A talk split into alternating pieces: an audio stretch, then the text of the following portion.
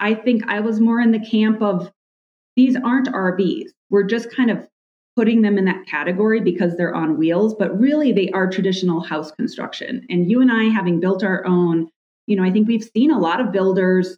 It's difficult. You have to really be technical to figure out how to safely build these on a foundation, the attachments and everything. Welcome to the Tiny House Lifestyle Podcast, the show where you learn how to plan, build, and live the tiny lifestyle.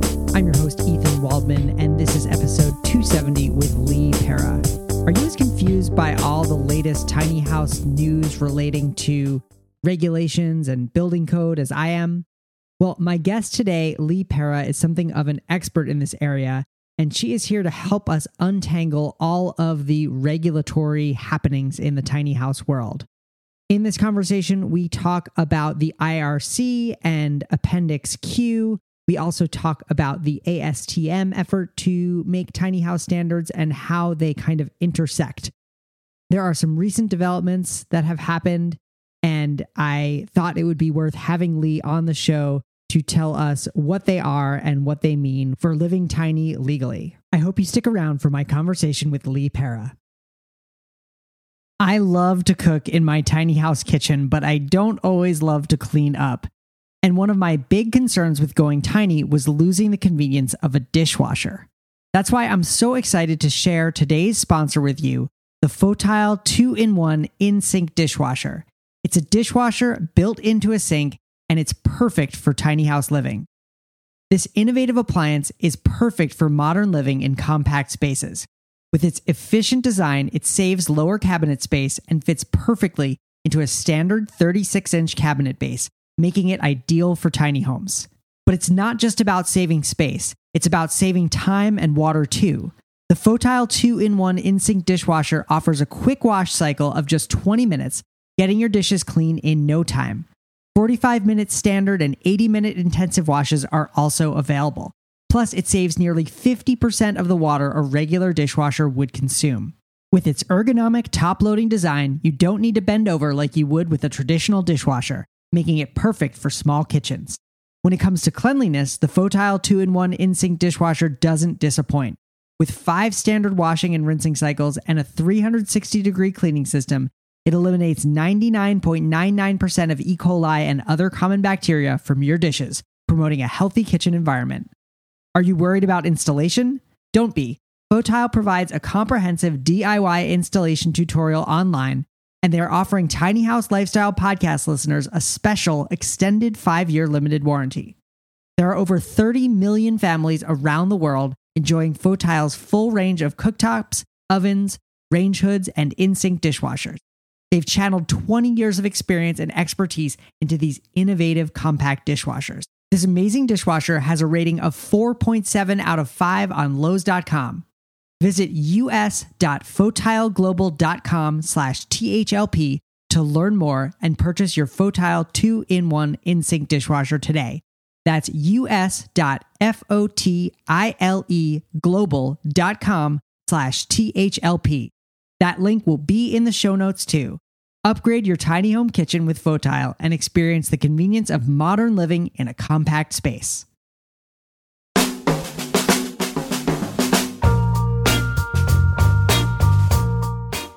All right, I am here with Lee Pera. Lee is a geographer and community builder. She lived in 28 houses in six countries before landing in Washington, D.C., where she built her own tiny house on wheels and started a tiny house community.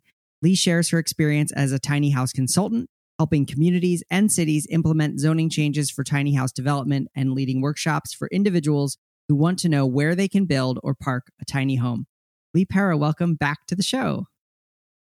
Hi, Ethan. Good to chat with you again. Yeah, so glad you're here. Um, I guess the I'll, I'll tell our listeners that the you know I always love chatting with you, but the the impetus for this conversation is that um, you shared in your email newsletter a, a press release from IRC uh, talking about some updates to the Appendix AQ that they're working on. Mm-hmm. And I was hoping that we could just like rewind a little bit. I know all these, you know, people hear about codes and zoning and stuff and they kind of tune out. So, can you give us just like a brief history of of the IRC Appendix Q efforts and and tiny homes in general? Yes. So I'm hoping I'm getting the dates right. Right. We've Ethan, you and I have been in the tiny house movement for over a decade now, and but I think mm-hmm. it was around 2015, and Andrew Morrison and some other builders, mm-hmm. including Zack Giffin, Norgard, like there were a bunch of folks who started working with the International Code Council to develop tiny home build standards. And I distinctly remember sitting in my loft and measuring for Andrew. He was trying to reach out to all of those of us who had already built tiny homes on wheels to incorporate what we had done in our home so that they could get the build code right, right? They didn't want to exclude anyone. So I was really impressed with that. I was impressed with the fact that they were actively reaching out to the DIY community to see how we had built because most of us if we were trying to build safely we were following building code to the best of our ability but mm-hmm. there were certain things there was no code for there wasn't a code for a loft in a tiny house or a ladder stair design so they were involved in that process i believe for a couple years until it got the way the international code council works is you have to you know basically first you submit a proposal this is what we want to address in the next iteration. And then there's a whole series of meetings over the course of three days where they review all of these proposals and accept them or not. Mm-hmm. And so it was in 2018 or late 2017 when they had those meetings. I don't know where they were, someplace in Kansas or something. Yeah, and then that was adopted. Now, when I teach workshops on zoning and parking, I've always told people just because you're building on wheels doesn't mean you shouldn't be following this. Because Andrew always said that they were going to plan to eventually, hopefully, three years, six years down the line, say, okay, instead of a foundation built home, what if the foundation is a flatbed trailer? I'm very sorry. I think there's a loud dog yipping outside. Uh. I hope that doesn't come through. Wow. It's okay. I can hear it, but it, it adds a okay. little it adds a little flavor. Actually, maybe you should tell tell the listeners like where you are. I am in Mexico City. This is where I live now. I'm actually going to tour a container home build factory here later this week. Cool. I'm probably going to be helping some friends start a community here as well. So I've been, yeah, doing my community stuff all over the place. But I went to high school in Mexico, so this is like a second home for me. That's awesome. That's awesome. And actually, I, I maybe like after we do this conversation about about codes and stuff, I'd I'd love to hear about you know the tiny house movement in Latin America. If you can share anything yeah, about that. Sure. Um. So so basically, the the idea always was let's let's update the IRC code so that it can account for small buildings under 400 square feet but with the idea in mind that down the road we can kind of replace that foundation with a trailer and kind of exactly update it further. Oh, I think there were a lot of people who were upset. They're like, why why are you only addressing tiny homes on foundations? You're missing the whole DIY movement. But that was you have to start someplace, right? And so they felt like just saying like tiny homes on wheels was too far of a leap when there wasn't even any code yet for a tiny home. Mm-hmm. So mm-hmm. I appreciated, you know, they explained very well their strategy with that. And I knew it was going to take time for them to get there to say, okay, now how about a flat bed foundation? Yeah. As as the foundation. But and so I think that's where we saw the RV code and ATSM kind of come in and say, well, okay, we don't have anything yet still. We want to start something so that there's some sort of standards for tiny homes on wheels. Okay. Now, at that point in time, I was still living in Washington, D.C., and it was when Steve Weissman was at Tumbleweed Tiny Homes and he came through, and we actually had a meeting with mm-hmm.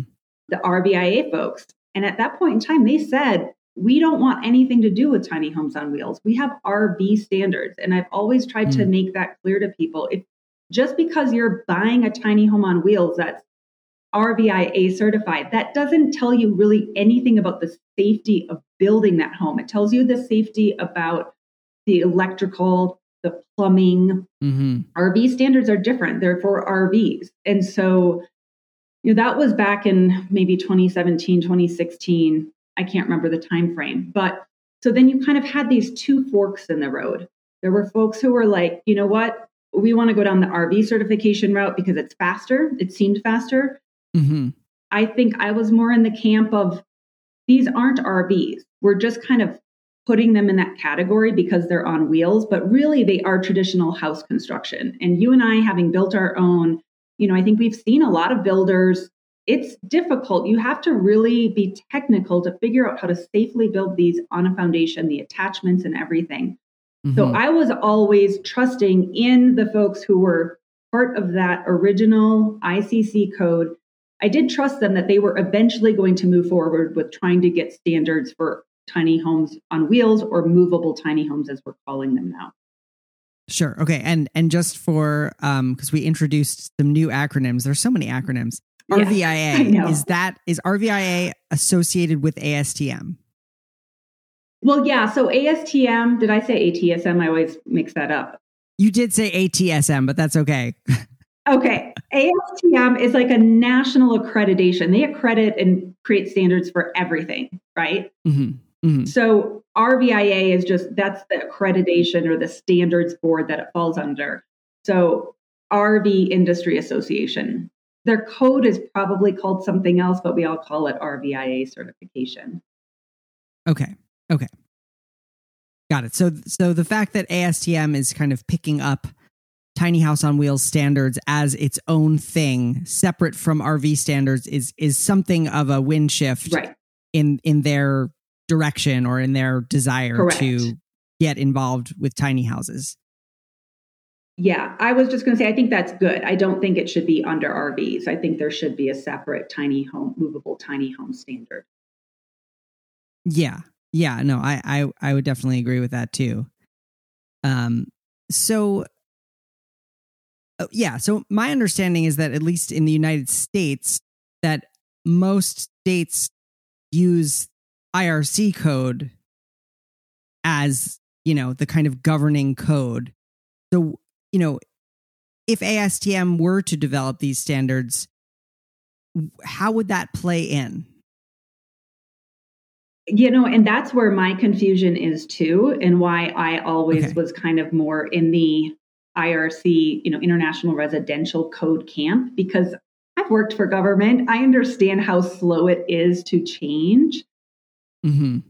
And so, why try to create a whole new standard under something that local governments aren't using? Yeah. However, I do understand why folks wanted to do that because they wanted to have some way. It's really hard to do advocacy if you don't have standards.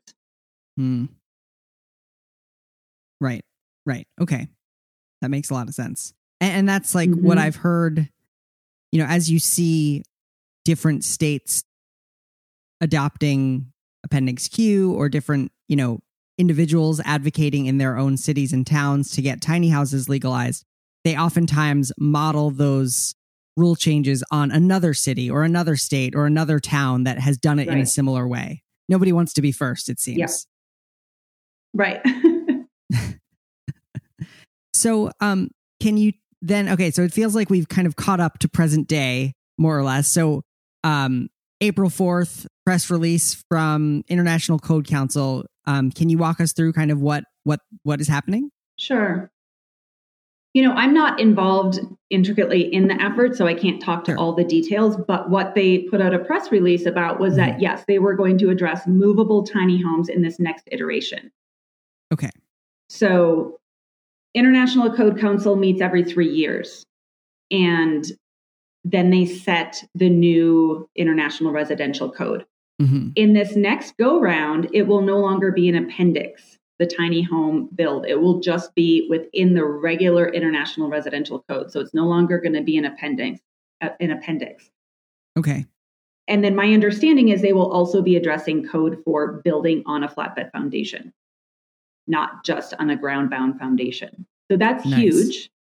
Yes. And it means, hopefully, that all of those jurisdictions who have already accepted Appendix AQ, if this goes through, if the International Code Council votes on it and says yes, then by 2024, that new code will include I mean, I'm hoping that means that any jurisdiction that allows tiny homes from Appendix Q, that that also means tiny homes on wheels will now be included. I'm sure there's going to have to be a lot of education and advocacy around that for jurisdictions. Yep. yep. But it could be huge, really huge. This is what we've kind of been waiting for over the last decade. Yeah. Yeah, no, it, it sounds like it'll be huge. And it, it's it's interesting. I mean, I don't know if you have any thoughts. Um, of course, neither of us can predict the future. You know, it seems that a lot of the professional tiny house world, like the professional builders, have gone down that that RV certification route for a number of reasons. I think that that customers and consumers like having some kind of certification and feeling like what they buy has been built to some measurable standard. But also, my understanding is that, that the RVIA certification has unlocked the ability for people to get financing, financing for tiny homes yes. because because it allows them to get an RV loan. Mm-hmm. Do you have any thoughts, or do you do you think that this could open up new financing avenues for tiny homes on wheels that are built under, you know, IRC code? I would hope so. I mean, mm-hmm. I always tell folks RVIA certification makes sense for financing. That's why yeah. the majority of builders do it. They can offer RV loans. Yeah. If you want certification, I really push people to um there's PacWest on the West Coast, but mm-hmm. what's why do I always forget their name? The ones based out of Florida, they came online maybe about 2015. Uh, an acronym. Yeah, NOAH. NOAH. Thank you. Yeah, I can't. Yeah. I don't know why I can never yeah. remember their acronym. Yeah. I know people personally who have done it as a DIY builder, even mm-hmm. purchased their certification package, and they mm-hmm. kind of send photos along the mm-hmm. way. I recommend people go that route. Yeah. If they really want to make sure they're building to code or safely, and then the RV certification if they need it for the RV loan. Yeah. So I hope that, yes, now having an official building code for tiny homes on wheels, is that going to open us up then to be able to get conventional new home build loans? I'm hoping so. Yeah. Yeah.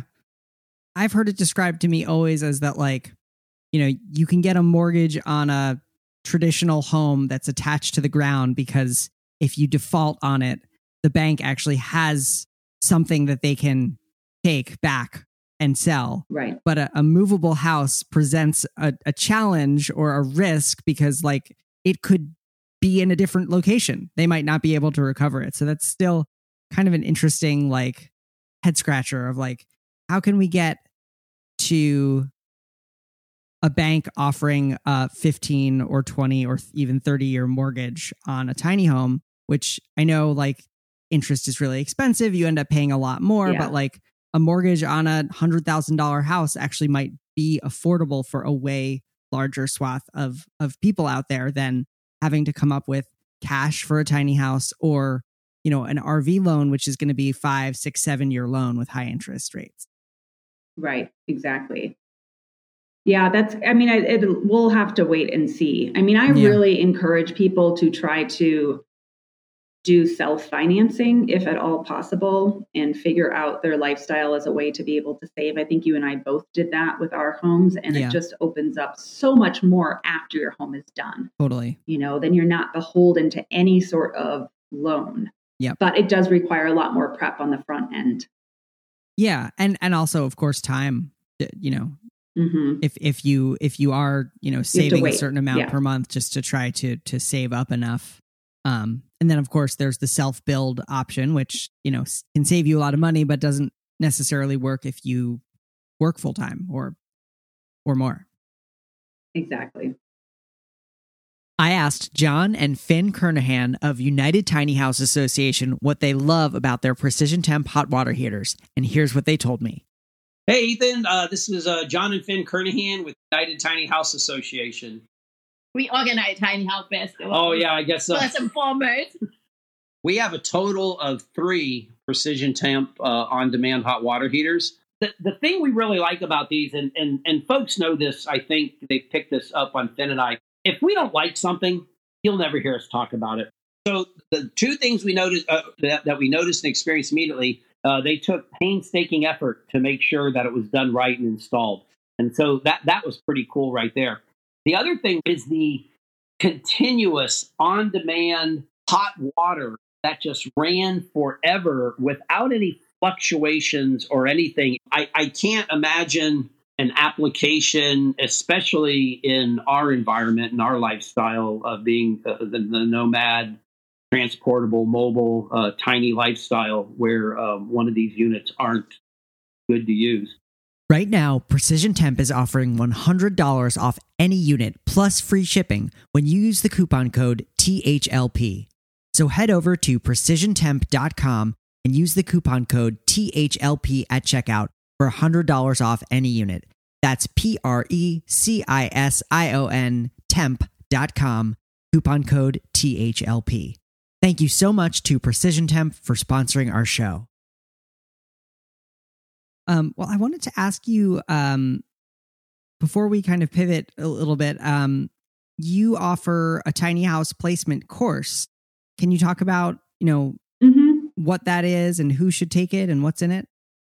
Yeah, we basically just go through everything you need to know about zoning code and building code. And I know it's mm-hmm. not a fun topic, but I've seen a lot of people make decisions based on what they think their lifestyle is going to be mm-hmm. or where they want to be. And the number one mistake I actually see people made is we are seeing a lot of jurisdictions change zoning to allow for accessory dwelling units. Yes. And so they think, oh, great, I'll just look for a piece of property in a jurisdiction that allows accessory dwelling units and I'll just put a tiny home there. And it's not like I don't know understand, but uh, people get a little bit confused that accessory means accessory to a main house. So it doesn't mean tiny house. Mm. And so we go through all of the different scenarios, situations, whether or not you're looking to rent land, buy land, tiny house on a foundation, multiple tiny homes. There's different types of zoning. But I really kind of try to teach people from my yeah. experience how to get creative with zoning. Okay. Because the number one thing, Ethan, is that I don't want people to stop their desire to have a tiny home to wait for legislation to catch up. Yeah. Had you and I done that, we would still be waiting, right? Or starting for now. Sure. And yeah. I've had 10 years of being able to live this lifestyle, and it's provided me with so much flexibility. So I really teach people how to be safe enough mm-hmm. how to protect yourself enough, and how to know what's coming down the line with some of these changes and being able to either build or buy your tiny home to meet those requirements, but to not let the current state of zoning and building code changes stop you from moving forward.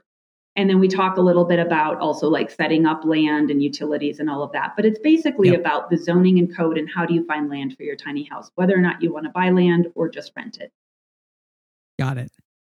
I, I think I've I've done this now a few different times. You know, I'm I'm moving my tiny house somewhere and I go to the town's website and I find some like 80 page PDF right. that may or may not be actually searchable by text. And I start scrolling through it. Does the course, you know, kind of offer like any yeah.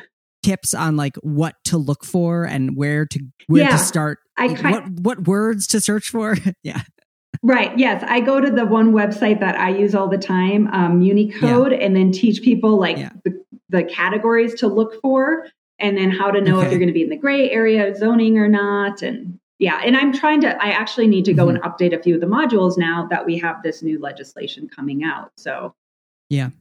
Yeah. Mm-hmm.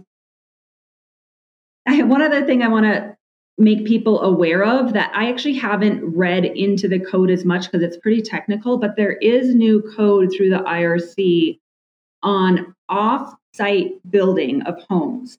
And this mm-hmm. is going to play into tiny homes that are being manufactured off site because uh-huh. they're realizing, like, oh, once you place it on site, you might not be able to certify it if it's been built off site. Mm. And so this has been traditionally used for things like container homes. But with this new focus on movable tiny homes, we also need to be taking into consideration those standards which have been implemented. I can't remember what they're called, like 1200 or 1205. I'm going to actually purchase them so I can read through it in detail. but it does that's more for like if you're buying right that's going to be if you're buying from a tiny home on wheels or a movable tiny home company Right. not just necessarily as a diy builder because if you're a diy builder you can just build to the code On site. Yeah. Yeah. Okay. Interesting. Um, and so then I wanted to ask you about um, the consultations that you offer. Like, what kind of, what kind of, you know, there are people. I guarantee there are people listening who are like, okay, I want to work. I want to work with Lee because I'm trying to figure this out. Like, what what can you help people with consultation wise? Yeah, I do consultations for folks. I've done everything from like helping people figure out a strategy to find land, but mostly it's um yeah, it's mostly trying like helping them understand the zoning and code for where they are and their strategy for finding land. Mm-hmm. I also have helped people kind of I wouldn't say fight zoning, but if they've gotten a zoning violation, I've helped them come up with a strategy and I have to say they've all been successful, so that's really exciting. All right. Yeah. How to tell the jurisdiction, hey, this is what this is and kind of get creative. That's actually my I those are fun. Those are fun projects. And then also with tiny house communities, I've done some consultations for folks who want to look for land to start a Cool. tiny house community. Cool. Well, that's awesome. And so that's all at, at tinyhousezone.com if people are interested. Yeah. Exactly. And I, I will of course link to to all of that in the show notes for for this episode. So you can look in your podcast app or um, you know, head over to the tinyhouse.net. You'll find it there too. So I I do follow your your Facebook group from time to time and I've seen um you know several posts recently about tiny house projects in Latin America, tiny house designs and concepts. Um and I've been contacted by folks in in Costa Rica a few times and it seems like there's a lot of tiny house interest hmm in in Central and South America. Can you I know it's such a a wide Right. topic to say like tell us about tiny houses in Latin America, but tell us about tiny houses in Latin America. Yeah, there does seem to be a growing movement. And one of the cool ones I've seen recently Mhm. that came about during the pandemic were these little studios to put on your rooftop in, Uh-huh. in Quito, Ecuador. I used to live there actually 20 years ago. Uh-huh. So we're seeing some of that, right? Just like little extra spaces because of the pandemic. Mhm. I don't see tiny homes here in Mexico City because I mean it's a big urban area, but outside of the city, definitely. And Yeah. there's a growing interest in container homes, flat packed homes. Building costs here tend to be less expensive than it is in the States. Mhm. And building materials now are actually less expensive too. I think they have been maintained artificially high in the US post pandemic. Yeah. And so I'm seeing prices for container homes here very affordable and actually going to talk with a company who's doing flat packed and container home builds to see Mhm. about even bringing some up to Texas or California and what the cost would be because I Mhm. think even with import costs it could still be half the price of what you can find them for in the US. Wow. Yeah, it's amazing. And then in Costa Rica, I know there's a lot of like intentional communities being set up. Mhm. I have a little bit of a issue. I did actually my graduate research on land in Costa Rica and Uh-huh. a lot of Central American companies, sorry, Central American countries changed their policies in the 90s to attract foreign investment. Uh-huh. You had a whole group of um, foreigners buying land. And then all of a sudden, like Ticos, Mm. the local Costa Ricans were displaced. And so I did my research actually, were an area where they had no land access anymore. Mm. Um, so I really encourage people if they're doing that to make sure you're working with the local community. We don't want to be as tiny home developers or owners a new form of gentrification and displacement. Yeah. I don't think any of us really want that. Those of us who got into the lifestyle because of affordable housing. And then we're seeing, I think, in, I mean, I think just the tiny house movement is popular all over the world because it's a DIY movement. Yeah. And so this idea that we can take home back into our own hands, we don't need to rely on huge developers to create us home. Housing actually is a human right. And I always like to remind people of that. I really encourage people to take risks. I think the way we make progress is through stop waiting. You know, stop waiting for zoning to change. Yeah. Do the best you can with the regulations that are out there, the building and zoning code that's out there, follow it to the best of your ability, but don't allow that to stop you from creating the home that you want. Mm-hmm. Because otherwise, we could be waiting a very long time.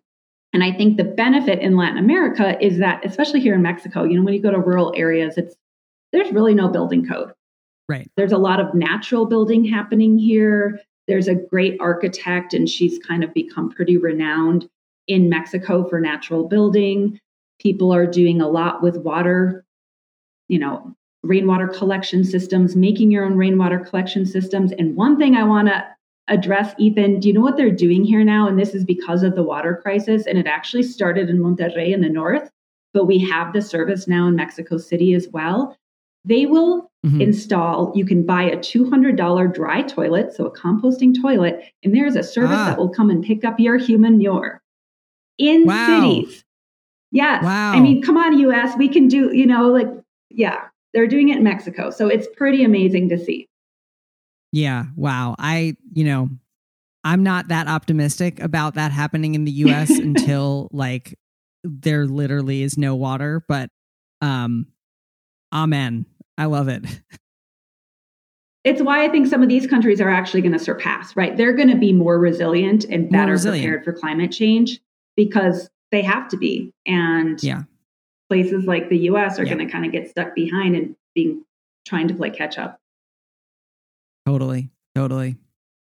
That's really that's really interesting and exciting. I I, I enjoy following your your Facebook page because I see I get to see things like that. Um so do you do you still own your tiny home? Are you Yes. what what are your ties back to your to your Washington DC world? Yeah, so I actually just sold. For those who don't know, I ended up buying a regular foundation built home just so I could have a yard for my tiny home. Um, Mhm. And I used a program called NACA, which is an awesome mortgage program. for those who don't know about it, look it up. Okay. NACA came out after the last housing crisis as an affordable way to get people into homes. So I had my tiny house in my own yard and used it for about four years. And then once I decided I Uh-huh. was no longer going to be in DC, I sold my house. And so now I moved my tiny house to a friend's farm. And it's in an area where there's no zoning, it's unrestricted zoning. Mhm. So it's sitting on the farm and Okay. they're using it while they renovate the farmhouse. And then next year, maybe later this year, I will be moving my tiny house down to Texas, where I'm now a resident in Texas. Cool. Yep. Got it. Okay. And oh, that's another great I- thing to. So Yeah. Texas is actually, I don't know where the status of this legislation is, but they proposed legislation that anyone can put an accessory dwelling unit or a tiny home in their backyard by right across the whole state because they're seeing the need for affordable housing. And so that was introduced Wow. this past spring or summer in the legis- in the state legislature and I haven't followed it, but it's pretty exciting. Wow. Yeah, that is exciting. And that's, but that's also reminding me of what you said earlier, which is that just because a town allows accessory dwelling units doesn't necessarily mean that that that means a tiny house on wheels. Right. Although I have to say, like in Austin, I've, I've been spending a lot of Mhm. time in Austin and San Antonio. And in Austin, Mhm. especially, there are tiny homes on wheels in so many backyards. And I think a lot of That's awesome. jurisdictions, this is why I encourage people to just do it. Mhm. With the affordable housing crisis, if you do it safely, if you do it to the best of the standards that you can meet, I have rarely seen Yeah. people get in trouble. The only people I've Yeah. seen who've had issues are in historic districts or they didn't do their research with kind of talking to the neighbors Yeah. first and there was a you know Yeah. neighbor who wasn't happy with it Right. Yeah. I mean, like I, I'm in Burlington, Vermont, and and the zoning code here is still like a bureaucratic mess, but we're just like we're like Boulder, Colorado. It's a small city. Everybody wants to live here. The housing costs have gone insane, and Mm, they are working on making accessory dwelling units more feasible by simplifying the code and things but i don't know anybody who has a tiny house here that's that's fully legal but i don't know anybody who's had enforcement so basically the yeah code enforcement is kind of looking the other way because so ultimately exactly ultimately they want tiny homes here but it's just not legal yet exactly Yeah. yep Yeah. Well, is there anything? I mean, this has been such a wide ranging conversation. I, I always love chatting with you. Is there is there anything else that I didn't ask you about that you wanted to kind of put on our radar? I don't think so, other than folks to just follow, you know, what's happening Mm-hmm. Across the country with zoning and not just across the country. There's actually been some great movement in Ontario and some different places in Canada as well. Yeah. Yeah. With zoning. I don't follow Australia and New Zealand as much. Mm-hmm. And I know in Europe too, there's some there's some movement. So I think it's a really exciting time to be in the tiny house movement. Yeah. And I know that folks are getting upset with how expensive they've become. Yep. But if that's the case for you, then just there are some great options. I know, Ethan, you put out in your newsletter sometimes too, these different build companies. I've found some new ones. Yep. There are still ways to do this affordably. Yep. I just really I like to help people find affordable places to park them or place them because that's where Yeah. I'm seeing a lot of the unaffordability come in. Mm. People charging like $1,200, $1,500 a month to rent property. I'm like, how is that affordable? Like, Oh you might as well then get like a regular foundation based home and have Right, the land right. equity. Yeah. Wow. Yeah. The whole the whole point is that it's supposed to be affordable. Right. Yeah. Yeah. And I've never paid more than about $500 a month to park mine. Yeah. in even in an urban area. So, and I think that's Nice. realistic. Nice. Five to seven hundred, you know. Got it. Cool. All right. Well, Lee Pera, thank you so much for for your time and for for sharing all this knowledge with us. Uh, it's much appreciated. Thank you, Ethan. Thanks for having me again. Always good to chat with you. Thank you so much to Lee Pera for being a guest on the show today. And thank you so much to FOTILE and to Precision Temp for sponsoring the Tiny House Lifestyle podcast today. You can find links to both of the sponsors in the show notes. You can also find a complete transcript of this episode and links to Lee's recommended resources at thetinyhouse.net slash 270. Again, that's thetinyhouse.net slash 270. Well, that's all for this week. I'm your host, Ethan Waldman, and I'll be back next week with another episode of the Tiny House Lifestyle Podcast.